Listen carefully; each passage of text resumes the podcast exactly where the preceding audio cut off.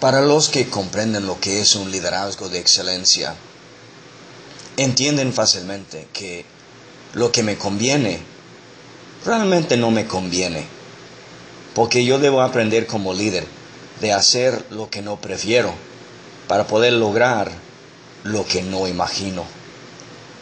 Para disciplinarnos día tras día haciendo el debido trabajo no es nada fácil pero entendemos un principio en el liderazgo. En todo trabajo hay ganancia, pero el vano hablar conduce solo a, la pobreza. Y como líderes tenemos que aprender, la disciplina no es algo que disfrutemos, pero es algo que necesitamos. Como líderes tenemos que comprender que podremos rendir mejor cuando nos rendimos mejor. Hoy como líder la pregunta debe ser, ¿qué estoy haciendo lo que no prefiero para poder alcanzar lo que no había imaginado?